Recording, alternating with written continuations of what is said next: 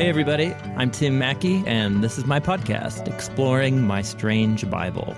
I am a card carrying Bible history and language nerd who thinks that Jesus of Nazareth is utterly amazing and worth following with everything that you have. On this podcast, I'm putting together the last 10 years worth of lectures and sermons where I've been exploring the strange and wonderful story of the Bible and how it invites us into the mission of Jesus and the journey of faith. And I hope this can be helpful for you too. I also help start this thing called the Bible Project. We make animated videos and podcasts about all kinds of topics in Bible and theology. You can find those resources at thebibleproject.com. With all that said, let's dive into the episode for this week.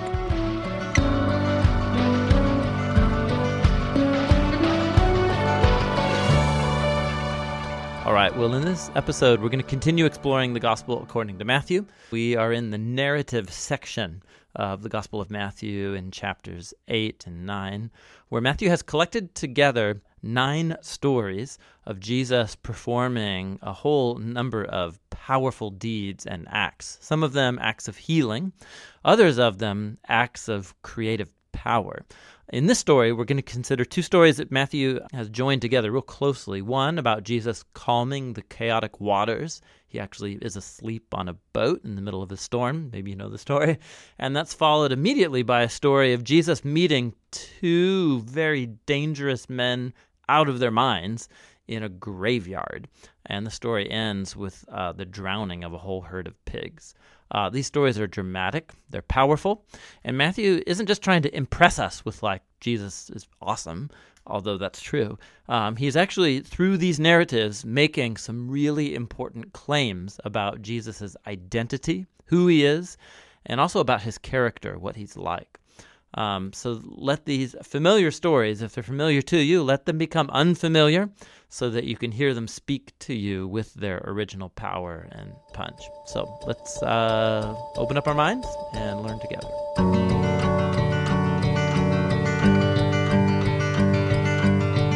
We're uh, going through uh, the Gospel according to Matthew as a community. Um, and we're just going right through it, story by story, teaching by teaching, which means that we don't just get to pick the flowery parts that we like. We also uh, come across these stories about Jesus that are strange and where the story ends and you're like, what just happened? And that's very odd and bizarre because it is. And that's okay.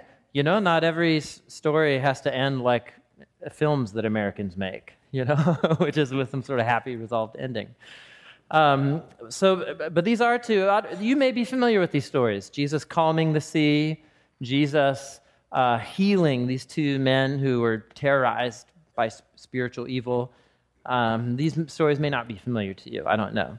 Um, what I want to do is uh, what I often do. These are simple stories. They're not hard to grasp. Um, is Jesus weak or powerful? He's powerful. I mean, that's that's basically what you need to get from the stories. And so we could end there, but we're not going to, of course. Um, but you get the basic idea. Uh, but there's always layers to, to these stories in the gospel accounts about Jesus. And so what I want to do is kind of back up and give us a framework for what's happening in these two stories. They go together. Uh, you might not think that they do, but they actually Matthew's put them next to each other intentionally, I think. Uh, the first story ends with people asking a question about who Jesus is. The next story provides a clear, although disturbing, answer to that question. The stories go together, and they all revolve around water, right? This incredible event that takes place on the water in the boat, and then a story that comes to a disturbing end with pigs drowning in the water. it's just bizarre and it's strange, but they're, they're meant to go together. Um, so let's let's back up and uh, let's just think about something else for a second. So uh, we just learned I was uh, I was sick most of the week, and so I missed staff meeting where apparently the sunrise service was planned. So I found out about it just like you guys did, right? Just a few a few minutes ago, I was like, oh, I guess there we go. I know what I'm doing that day. I'm going to be here really early.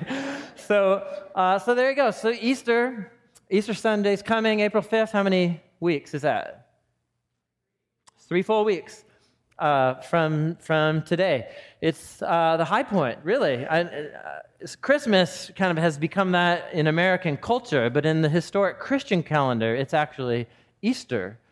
uh, Resurrection Sunday. I th- think it more accurately it should be called, because that's what it's about the resurrection of Jesus. And so that whole weekend, I mean, it's the highlight of the Christian calendar. If you're a follower of Jesus, the most important weekend of the year is coming in just three weeks, and we're gonna and we're gonna celebrate it. There's also uh, another major world religious tradition uh, always shares its most important holiday um, with uh, Easter and Resurrection Sunday, and that's within Judaism. No worries, it's okay. Um, that's within Judaism. And uh, what, what Jewish holiday always falls on the same weekend as Resurrection Sunday? Passover. Passover. And it's not random or incidental, right? Because Jesus was Jewish, right? And Christianity is a Jewish uh, messianic movement. And what was Jesus doing in Jerusalem the weekend that he got crucified. What was he doing there? He was celebrating Passover in Jerusalem, like tens of thousands of other Jews would come flock in, in Jerusalem and so on. And so, and actually, the, the story of Passover and what happens in the memories and the stories around Passover are helpful, immensely helpful, I think, for helping grasp new layers of significance about these stories that take place in, near, near the water. So, so, so, think of the story. What are, what are Jewish families doing as they celebrate the, uh, Passover, which starts on uh, the Friday, always on the Friday night um, that coincides with Good Friday for Christians? So that's, we're retelling what famous Bible story at Passover?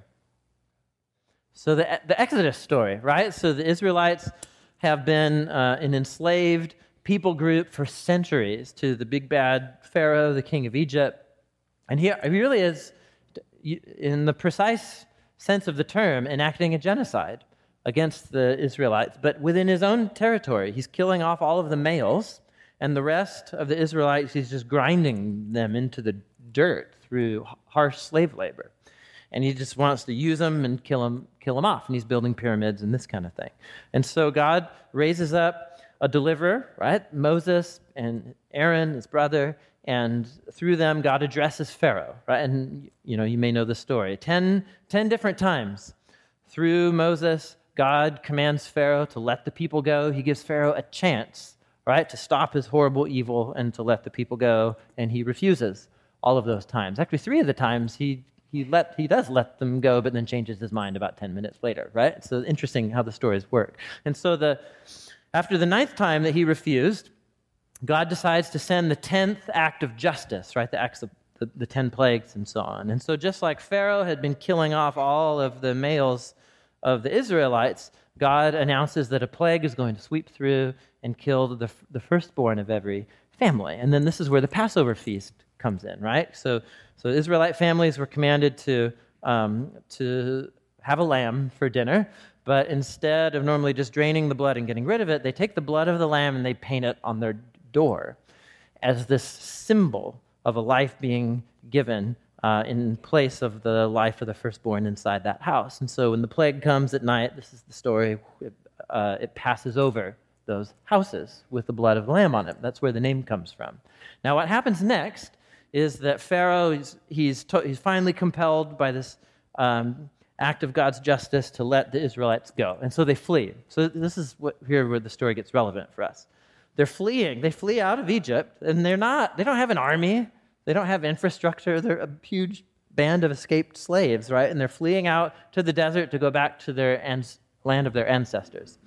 And they come through the desert, and they clearly don't know where they're going because they end up facing a huge body of water, right? And Pharaoh's changed his mind again.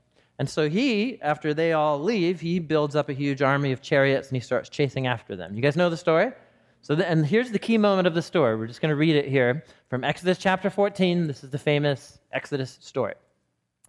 The Israelites, they fled Egypt and they camped by the sea near, near Pi Hahiroth, opposite Baal Zephon. You know those places, right? right? So, as Pharaoh's army approached, the Israelites looked up, and there are the Egyptians marching after them. So, huge body of water, huge army here to annihilate you. It's a bad day. and they're terrified. And they cry out to the Lord. They said to Moses, Was it because there were no graves in Egypt that you brought us out here into the desert to die? Why on earth did you bring us out of Egypt? And Moses answered the people Don't be afraid. Stand firm, and today you will see the salvation of Yahweh. The Egyptians today that you see, you will never see again. Yahweh will fight for you. You just need to sit still. Moses stretched out his hand over the sea, and all that night the Lord drove the sea back with a strong east wind. He turned it into dry land.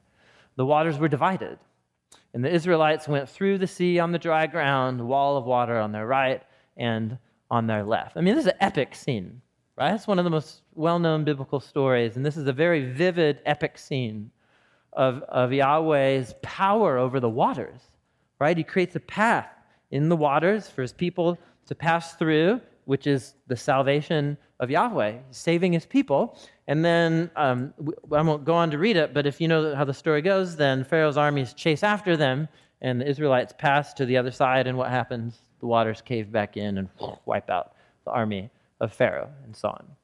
And so that's the story. This is the story celebrated at Passover.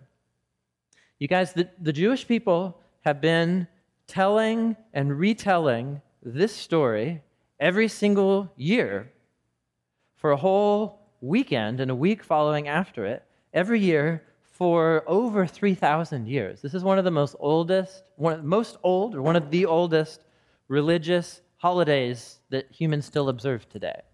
This is of incredible significance. And just stop and think about that. This is Jesus' people, right? This is the culture that Jesus grew up in. Every year, you, you dedicate a whole week and then a whole weekend specifically to retelling this story. And what is this story about? It's about how the people of Israel, who had no identity except as the children of Abraham, and they're enslaved in Egypt, and then Yahweh delivers his people through the waters, and Yahweh, their God, tames the sea. Right? The wild sea that was just as much of an opponent as the armies of Pharaoh, and they're trapped between the two absolutely helpless. They're going to be destroyed. And the salvation of Yahweh is about God taming the sea and creating a path for his people to be saved. And every year, for over 3,000 years, they retell the story, have meals, celebrate, sing about it, and so on. This, this story is of immense significance. If it's sort of, for Judaism, this story is what the death and resurrection of Jesus is to Christianity. It's our foundation story. And within Judaism, this is their foundation story. It gives them their identity of who they are as a people. And it has to do with God taming the waters to save his people. So you can imagine as the, as the millennia go by, right, within the story, within the history of Israel, this story affected how they think about the world and so on. So an Israelite poet wants to talk about how amazing and great Yahweh, the God of Israel, is? Well, you can bet they're going to be talking about this story. Turn to the book of Psalms, and you'll find the biblical poets. Just an example at random. I could show you 12 others. Psalm 106. Yahweh saved his people for his name's sake to make his mighty power known. He rebuked the sea. Isn't that an interesting poetic image?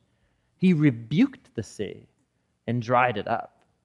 He led them through the depths as through a desert. So the poets constantly retell this story too in their own poetry, but they do more. And this is really interesting. The biblical poets, if you go on and read through the Psalms and the prophets, which is where most of the poetry in the Bible is, 40%, 40% of the Bible is poetry. And if you go through and read the poetry, here's another thing you'll find is that when biblical poets want to talk about danger or a situation where they're expressing fear or there's things going horribly wrong or whatever, they will very often use the image of dangerous waters threatening them. Just one example at random, I could show you a dozen, but here's uh, from Psalm 69. Save me, O God, for the waters have come up to my neck. I sink in the miry depths where there's no foothold. I have come into deep waters. The floods engulf me. I'm worn out by calling for help. My throat is parched. My eyes fail. I'm looking for my God. Deliver me from those who hate me, from the deep waters. Do not let the flood waters engulf me or the depths swallow me up. Now, this is, this is such a great example.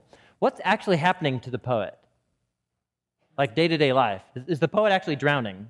Is he telling a story about how he's almost drowned? No, it's a poem, all right? So, but he does, he gives you one small clue as to what's actually happening. And what is it? People hate.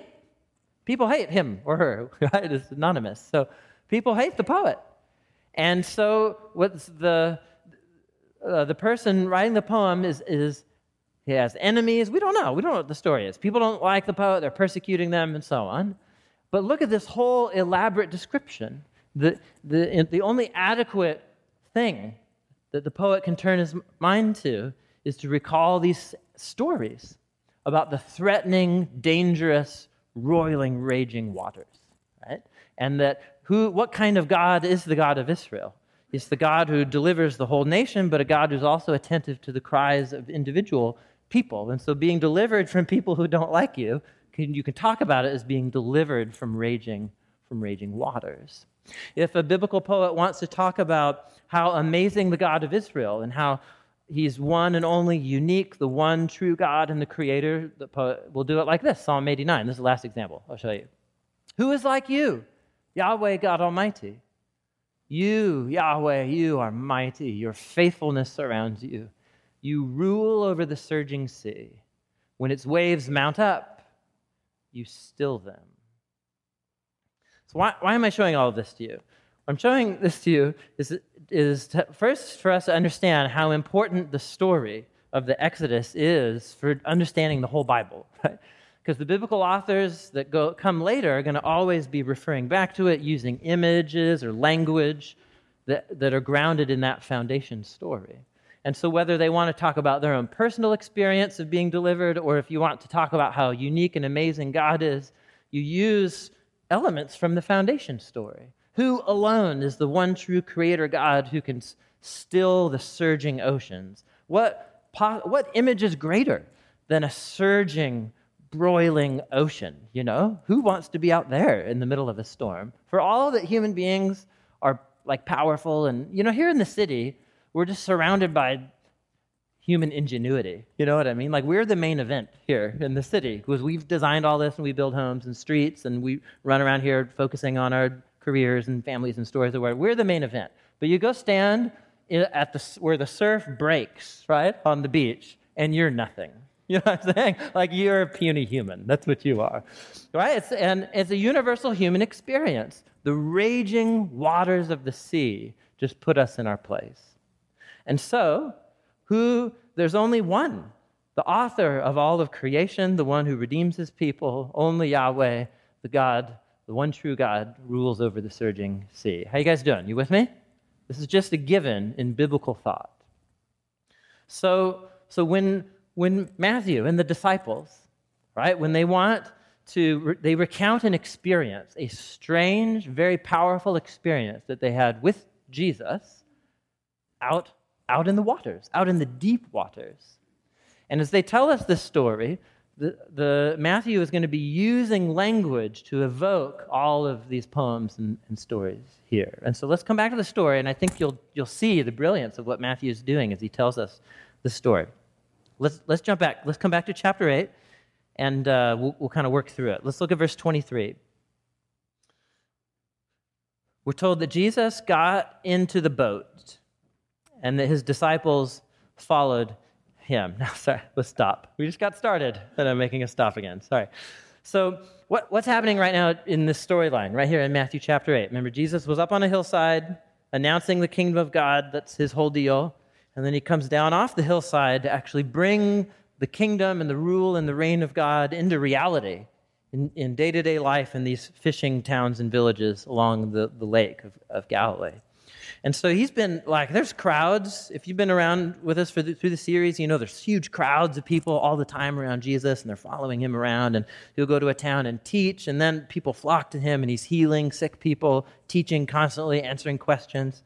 And so, actually, back up. Why is Jesus getting into a boat? right? So put, your thumb, go back just up to verse 18. And we're jumping around a lot. Look, in chapter 8, verse 18.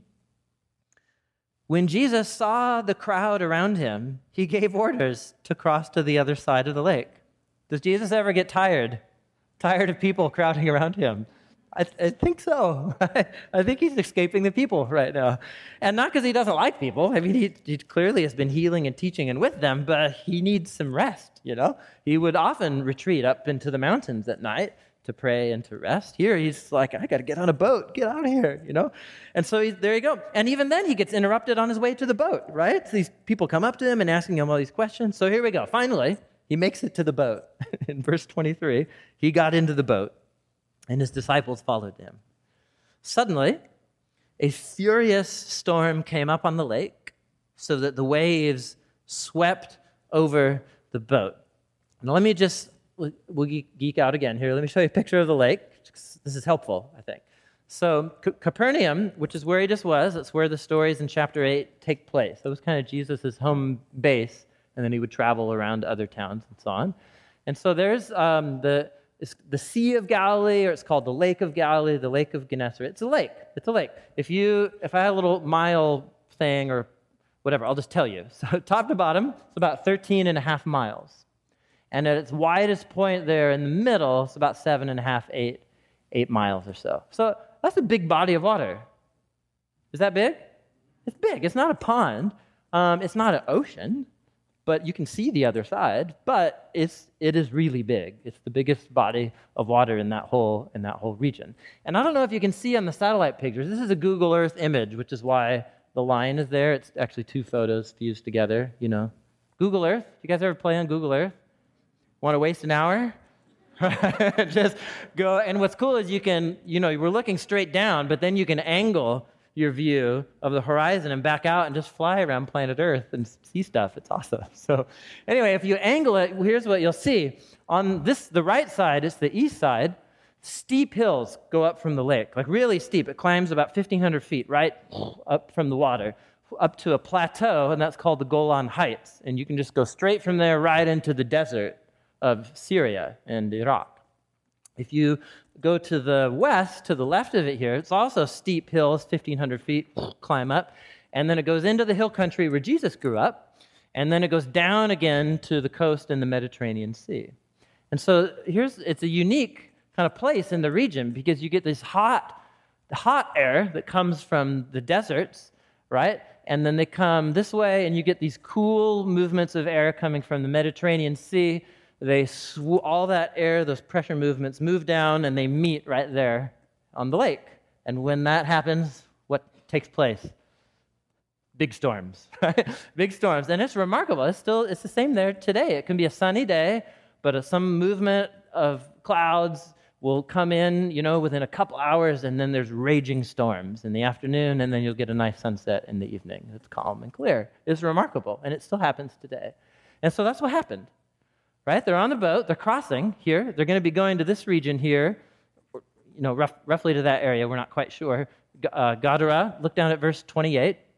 When he gets to the other side, he comes to the region of the Gadarenes.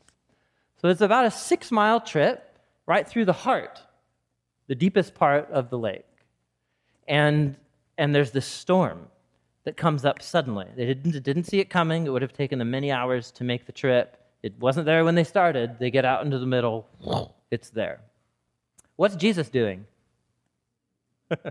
he's, he's sleeping.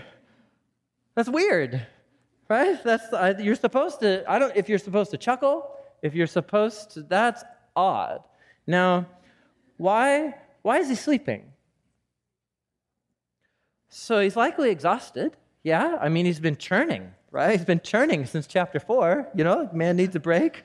Um, we're, not, we're not told why. I think we're supposed to infer from the stories. He's sleeping, he's at peace, he's uh, at rest, right? He's away from the crowds and he's at rest. But then it evokes this very powerful image. If you look at the history of Christian art of this scene, the storm on the lake, it's very powerful because it's this image of, you know, these boats weren't big, 25 foot fishing boats and waves crashing in, and Jesus is sleeping under the stern of the boat or something. You're just like, what on earth is such a crazy image? So Jesus' peaceful rest contrasts the storm. It also contrasts the disciples, right? Because what are they doing? They're freaking out, right? Look at the disciples. They went and they're waking him. They're saying, Lord, save us. We're going to drown. Or some of you have different translation, not drown, but what? Perish. Perish. Literally, they say, We're dead. We're going to die. Not just drown, we're going to die.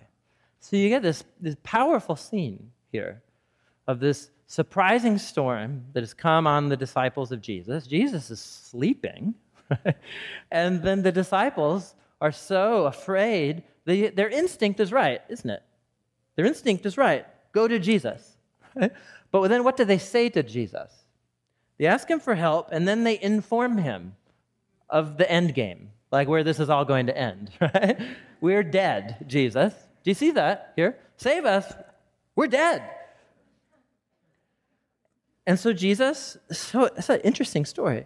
Jesus replies, Oh, you of little faith, why are you so afraid? Now, let's just stop right there. This is even more comic. Jesus thinks this is a good moment to give a little lecture, right? on, on faith, you know? And he asks them, Why are you afraid? And you're like, Well, you know, whoosh, you know? Isn't it quite evident, Jesus, why we're freaking out? So you might think Jesus is being a little hard on them, right? And I, and I can understand that, but so there's a few things happening. First of all, there's a story just right before this. For some of you, it might even be on the same exact page. We covered it two weeks ago, earlier in the chapter. It was a story about that Roman soldier. Do you remember?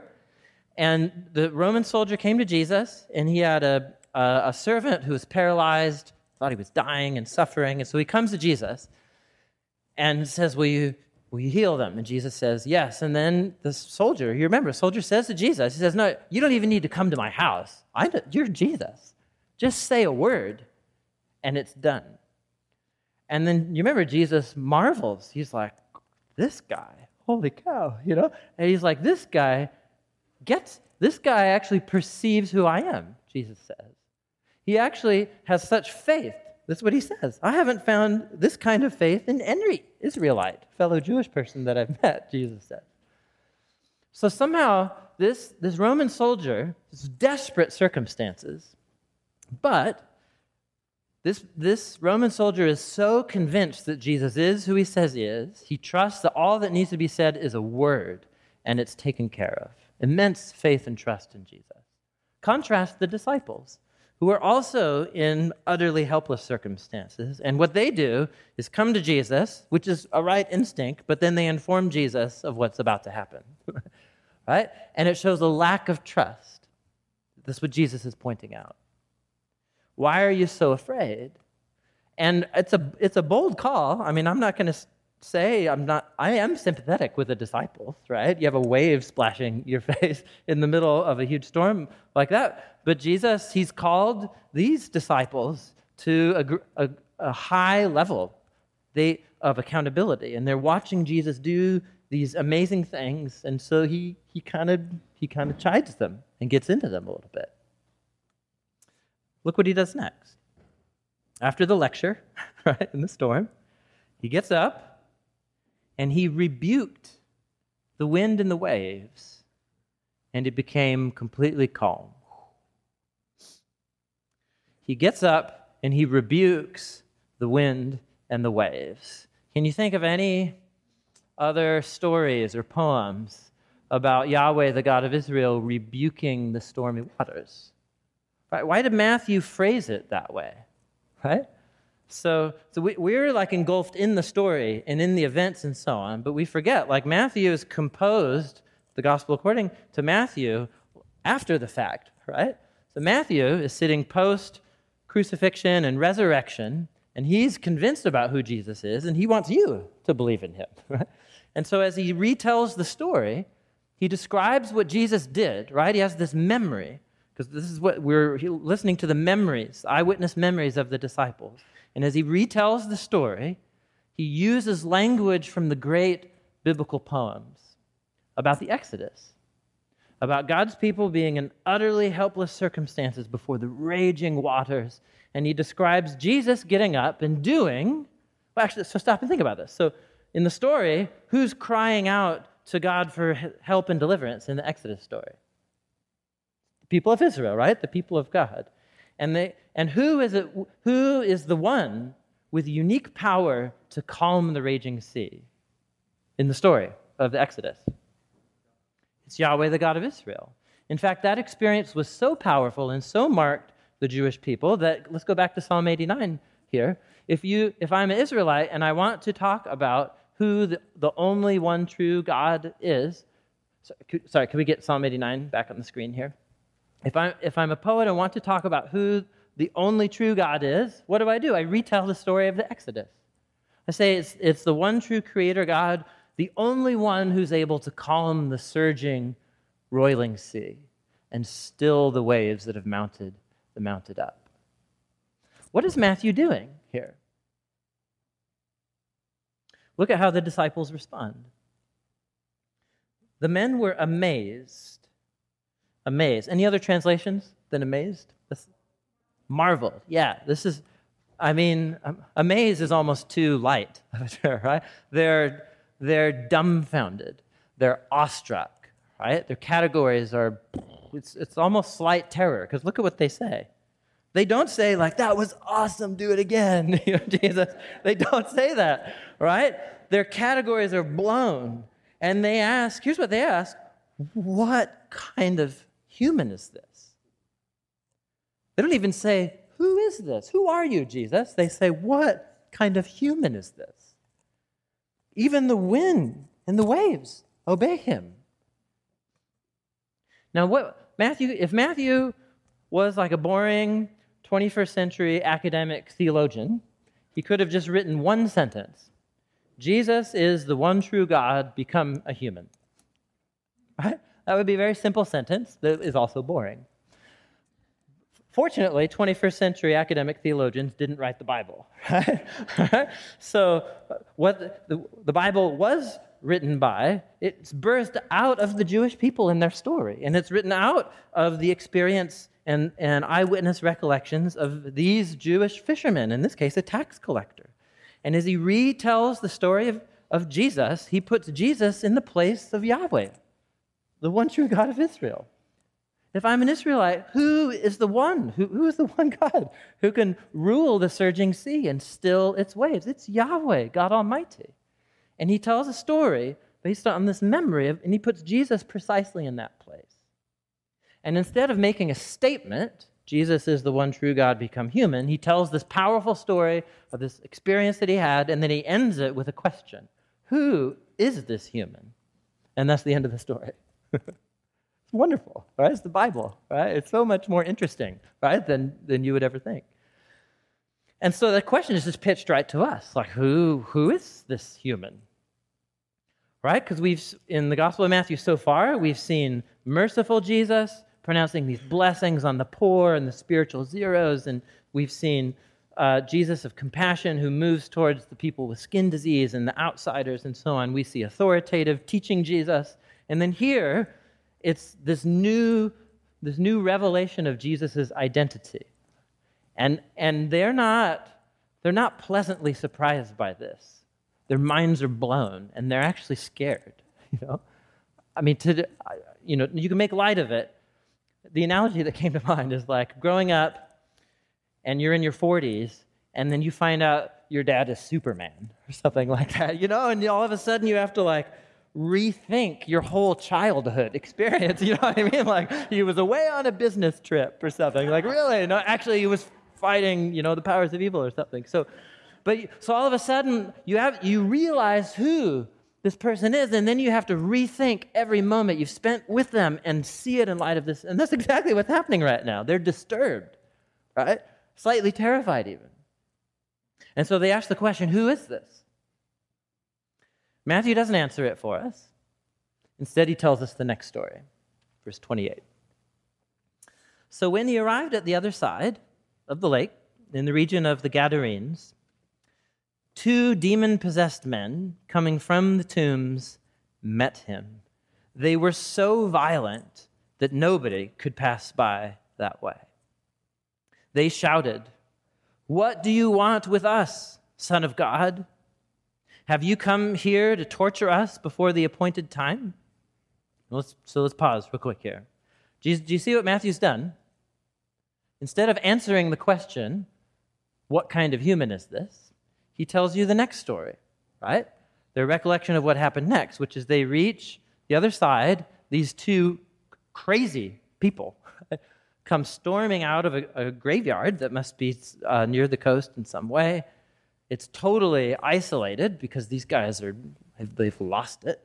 They're terrorized by evil.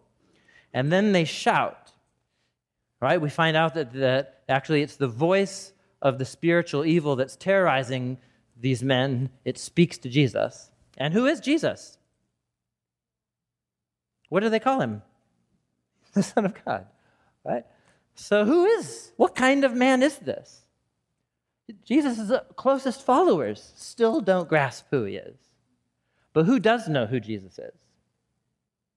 It's very, it's very interesting, it's very profound, right? And they not only know who Jesus is, they know that what, they know what time it is, and they know what Jesus is here for.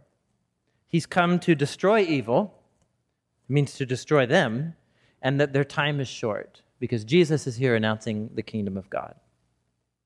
Okay, so let's pause real quick here. And I, I want to address something that is probably hang up for some of us, and then we'll come back and we'll finish, finish the story. Um, this is the first story. We, it's been mentioned uh, twice in Matthew so far that Jesus um, cast out demons or cast out evil spirits from people. But this is the first story like that gets into the details of one of those experiences. This is the first time Jesus performs an exorcism or, or casts out demons. And so here's what's happening in the room right now. I know this is what's happening in the room. Is that there's uh, half of us who you see the world in a way very similar to the story, and you're like, yeah, Jesus did that. This is because it's real. And then there's another half of the room who's like, this is weird. and this is a part of Christianity that I've always had a difficult time with, right? And maybe there's even a third group of people, and you're not Christians at all, and you're like, see primitive, silly superstition or whatever. So let's go with that. Let's go with that for, for at least just a couple minutes, because it's important to, to think it through. So, and American culture is, has a contradiction within it, culturally, right? Because there's the very secular reality is only molecules and atoms and cells and so on. And so if it can't be detected, with the five senses or microscopes or math, it's not real. It's a very predominant view in our culture. But then there's the, the opposite, which is the spiritual but not religious category. Huge, huge number of people in, in our culture. And for them, the idea of, of negative or evil spiritual energy or positive spiritual energy and that we interact with spiritual beings or spiritual energy all the time, there's a lot, especially in Portland, right? Portland's actually an interesting mix of both of those in interesting ways. And so, and so the Bible doesn't actually talk in either of those languages. The Bible's trying to tell us something, I think, more profound and just about evil. Let's just stick with evil right now. So, the, within the worldview of the Bible, evil is, is more than just stupid, horrible things that humans do to each other. In the Bible, there is something mysterious that's at work in and through the stupid, horrible things that we do to each other and behind them. Something that's transcendent and that's real. That evil has some reality that is personal and that's at work stirring up all kinds of horrible death and destruction of relationships. In the Bible, evil is, is about whatever, whatever beings are anti life anti humans made in God's image to reflect God's glorious image, anti relationship, and, and these beings, this spiritual reality is at work to distort our thinking, to distort culture, and to destroy human beings and healthy human relationships. That's what these beings do. And they're not detectable to the five senses. That's a claim that the Bible makes about evil. And you just need to sit with it, right? Just sit with it. But ask yourself this question and because I think the Bible is actually putting its thumb on an experience that we all have with evil. The Bible's claim is that evil is actually not natural to humans, that it's secondary to us, that evil is a parasite on what is meant to be good. And humans are created in God's good image, but it's just all gone horribly wrong, right? By our own choices, but not only by our own choices, the Bible claims. That there's another reality influencing us. So just think, think about this. Think about a moment where you had a decision in front of you. An idea comes into your mind, to say something to another person, you know it's lame, you know it's going to hurt them, and you know you know it's wrong. But you do it. And then 10 seconds, a week, a month later, you look back on your own choice and behavior and you're like, what was I thinking? What was wrong with me? That was so horrible. You, you guys know what I'm talking about here. Nobody knows what I'm talking about. You're liars, right? You're liars. We all know this, right? You know ahead. The idea comes into your mind. No, no, no. Well, actually, ooh, yes. Yeah, actually, yes. and then you do it, and then immediately you're just like, oh my gosh, no, what, what's wrong with me? There you go. There you go. It's you, but it's not you. There's something more at work. And you can call it people, modern, secular, you call it superstition. But the vast majority of humans, throughout the vast majority of human history, look at our experience of evil and say there's something more than just humans being stupid and chemicals interacting in our brain. There's a reality of evil that's greater and that's real, even though it's not detected by math and microscopes. And so, and so in the biblical, there are circumstances, and this is true across all cultures, where an individual gets hijacked by evil, so to speak. A person becomes so irrational, so self destructive, and destructive to others, so consumed with the presence of evil. And this is not just in the Bible, this is a widespread phenomenon. It's not common, but it happens. And in modern terms, we might say, well, you know, you can connect it to mental illness and, and chemical imbalances in the brain. And there's actually quite probably a lot of those experiences or examples that fit into that category. But there are also other examples where the doctors and the psychiatrists are just like, I, I don't know. And people are behaving just like this. And where the only thing that is effective in helping these people are prayers offered in the name of Jesus. Like you just gotta, that has to fit in your view of the world somewhere because it's that actually those things happen. And I personally was skeptical about this. This is one of those areas as a new Christian where I was like, I don't know what I think about this, to be honest with you, until I had an experience with spiritual evil, with someone behaving precisely this way. The doctors and psychiatrists are like, ah, I don't know. And the only thing that healed this person in front of my eyes was prayers offered in the name of Jesus. I can't prove it to you. I can just tell you that there's more going on here than just primitive superstition. This is actually a very profound view of the human experience and of evil. And in the Bible, it's taken for granted. In, in the Bible, Jesus is here to confront evil. And so, just like when you lift up a rock and all the potato bugs, you know, like, like go like this, when Jesus shows up, it's like this heightened conflict with evil. And all of a sudden, the stuff is coming out of people that probably wouldn't come up if I were to show up in a room. But Jesus shows up in a room and, right? stuff happens. And so here's how, the, here's how it goes. And this whole story is marked by bizarre, absurdity, weirdness, because that's what evil is. It's horrible, it's bizarre, and it's absurd. Some distance from them was a large herd of pigs feeding. I'm not trying to say any of this is normal. I'm just saying this is strange. The, demon, the demons begged Jesus, "If you drive us out, send us into the herd of pigs." so that these spiritual evil beings don't want to be without a host of some kind. Jesus respects that offer. Right? He said to them, this is the only word Jesus says in the whole story go. So they came out and went into the pigs. Then the whole herd rushed down into the steep bank, into the lake, and then drowned in the water. That's just very strange. And it's actually a very, it's a violent, disturbing image. Hundreds of pigs gasping and gurgling and drowning in the water. It's horrifying, right? Now, one, one to clear up one thing, did Jesus kill the pigs? it's actually a, a misreading of the story that I've found is really common here. Is Jesus responsible for the pigs dying? Was pigs dying part of Jesus' deal with them? no, it was just go to the pigs. I'm going to save these two humans here. Who destroys the pigs? These, these evil spiritual beings do. And they die in the most horrifying way, which is tip, it's absurd and horrifying. That's evil, isn't it, in our world? That's what evil does. It's human life and God's good world being destroyed in the most tragic, absurd ways. those tending the pigs ran away. You would too. and they went into the town and they reported all of this, including what happened to the two demon possessed men. Then the whole town went out to meet Jesus. Thank you for delivering these men. Thank you for returning stability to our community. Thank you for. No, when they saw him, they pleaded with him to leave. And he doesn't ever go back. And that's how the story ends. how you guys doing? Right, that's very strange. Um, the, neither of these stories ties up nicely. So that's the job I have in the next three minutes, right? well, what are these stories about? We know that Jesus is awesome.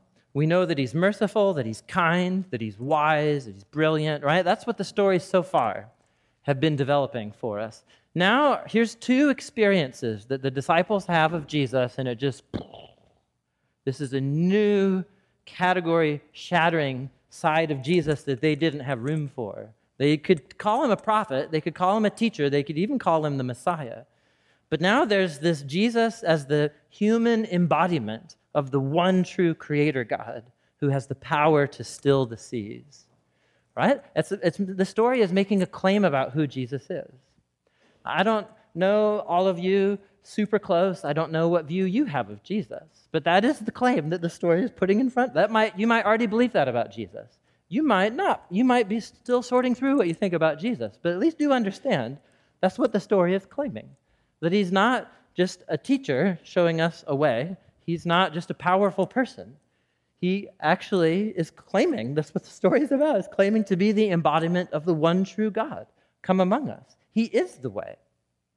And he isn't just he doesn't just have power, he is power as the good, wise author and creator of all that exists. And, and what is Jesus here to do? He's here to confront evil. And not just evil in like the corrupt Roman Empire who's being oppressive to his people. He's here to meet and confront evil in what he believes is its source, its spiritual source that is twisted and distorted human thinking on an individual level and on a corporate societal level. And he's here, and, and that confrontation with evil makes people uncomfortable. Right? It creates awkward situations where Jesus disturbs the status quo. And Jesus confronts and challenges things that will make people uncomfortable. And it might actually be so uncomfortable that people want nothing to do with Jesus once they begin to grasp the claims being made about him. Are you with me here? Think that's what these stories are saying. They're not meant to make us feel comfortable. They're meant to show us that there's actually there's something terrifying about Jesus. of who if you really wrap your mind around if this claim is true and what Jesus is here to do is terrifying. And it would remain terrifying if you didn't have all of the other stories to tell you the character and the heart and the purpose of Jesus. He's here to confront evil. And he's here to confront evil out there. He's also here to confront the evil that resides in all of us and that, that stains our own hearts. And that confrontation with evil is going to be messy. It's going to make lots of people uncomfortable. It will cause people to humbly bow before him in gratefulness for his love and his mercy. And it will also cause other people to be like, leave and never come back. And that's what Jesus evokes in people. And we have to deal with that. We have to deal with it. And what this, this is the first story, really, of Jesus confronting evil and bringing his justice to bear on it. And it's, it points forward. There's going to be a lot more tension and conflict going on in the story as we move forward into chapters 9 and 10 and so on. And where is all this going? Where it's going is where Jesus fully and finally confronts evil right at its source. And for Jesus, how does Jesus conquer evil? In the story. You can go finish the Gospel of Matthew. You can probably read it, you know, in the next couple hours if you wanted to. You can see how the story ends. And it ends with Jesus' conflict. Jesus wins over evil by losing. He actually he beats and conquers evil by letting it beat and conquer him. Right? Jesus actually allows the, the surging waves of spiritual evil and human evil to completely engulf him and take his life. It's like he's, he's allowing himself to be submerged under this whole human tragic mess, right, that we're in. And it just engulfs him. And that, and that informs Jesus' teachings about how you become one of his followers, that you actually win by losing. and you gain your life by losing your life, because that's the kind of, that's the kind of victory that Jesus is here to bring. And that's what Good Friday is about that we'll celebrate in a few weeks. And then in three weeks from now, Resurrection Sunday is where it all comes together. Where because Jesus is the embodiment of the author of all creation, and he is, he is dead set on redeeming and healing and rescuing his world because of his great love for his good world and people made in his image, he will not allow evil to get the last word in his world. And so his resurrection from the dead is Jesus' victory and conquering of evil and death. And he offers his life to those of us who will wake up to him and wake up to who he is which is both the best news and the most disturbing news that we can respond to. That's the best I can do for tying this up, you guys. And, and, and so this is just the right moment for us to come to, to reckon with who Jesus is and to meet with him. We believe that he's here by the presence of his Spirit. We believe that, that we're here to meet with him together as we take the bread and the cup to retell the story of his broken body and his shed blood that was for us. And so here's I just encourage here's what I encourage you to do. I know that there are a lot of us in the room right now whose lives feel like the, the storms of evil or the storms of hardship and tragedy are sinking your boat. And so this is a moment for you to meet Jesus and to call out to him. There might be some of us here who we feel out just out totally hopeless with with the state of our own hearts and how messed up we are inside or the state of people that we love and care about deeply. And so I, let's just come to Jesus and recognize who he is and recognize that he's good and he's powerful and he's here to confront evil with his love and with his power. Amen.